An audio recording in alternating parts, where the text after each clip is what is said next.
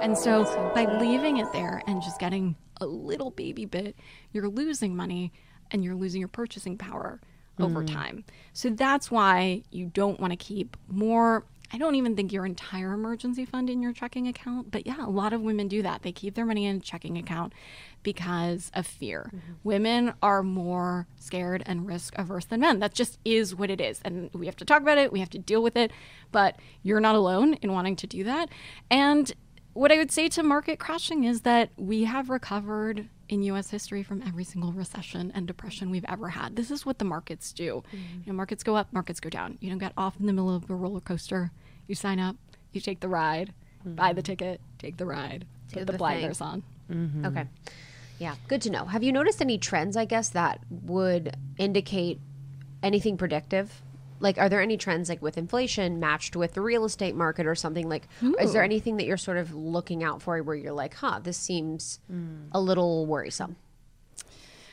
the most worrisome factors to the equity markets or the stock markets are geopolitical shocks and black swan events and that's just what economist people call events that you can't account for and things that aren't measured like unemployment rates which are lagging indicators or inflation or other metrics like um, you know consumer prices or whatever economists are looking at to predict. A random you know terrorist attack or something like that is going to fuck up the markets more than studying all of these other economic indicators. And so you know the war that's why you're seeing a lot of issues with the market for the war in Ukraine because markets hate uncertainty. We saw this for the presidential election markets didn't care like who the president was. They just wanted a president. And so markets respond the mm-hmm. best that way, but again, if you're doing long-term investing and you're doing something called dollar cost averaging, which is basically putting in little bits of money uh, at consistent intervals, like I was mentioning, you can do with direct deposit, then you are accounting for the general levels for that period of time. So you're not worried about buying high or buying low. You know, the one adage and truism on Wall Street is buy low, sell high. The problem is that we don't know when the high is and we don't know when the low is. So dollar cost averaging, like for easy math, let's say you had $12,000, you would put instead of $12,000 in the market one day, you would put a 100 bucks or a 1000 bucks a mm-hmm. month.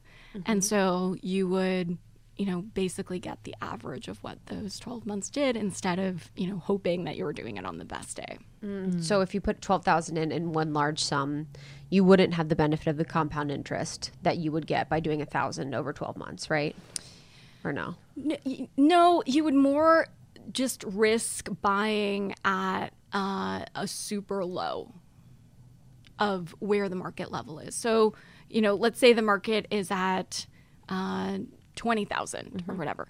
Um, then over the year, it could go up to 21,000. It could go down to 18,000. That's what markets do. They jump around. And so on that specific day that you're going to put that money in, you don't know in the range because you don't have the benefit of the Yeah. perspective of the whole year to know when to jump in. so that's why instead, uh, I would put uh, more money in more frequently so that you're hedging for the fluctuations of where you're buying in. Okay, Okay. got it. I think there's an energetic too with that, where Tell you're me like more. continuing to put more, like continuously investing in anything, whether Yeah. you're working out or a relationship, or yeah.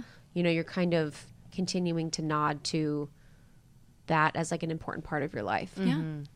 Yeah, and I a good also routine. think you know the automation is so important because I feel like we have, Yeah. especially we as women, have so many things that we have to like manage. Think about if people want to set goals, how how much goal setting is healthy. How do you recommend that people set goals? Because I I do find inspiration and motivation when I set financial goals, but sometimes I get overwhelmed. So is it the big goals? Is it the small goals?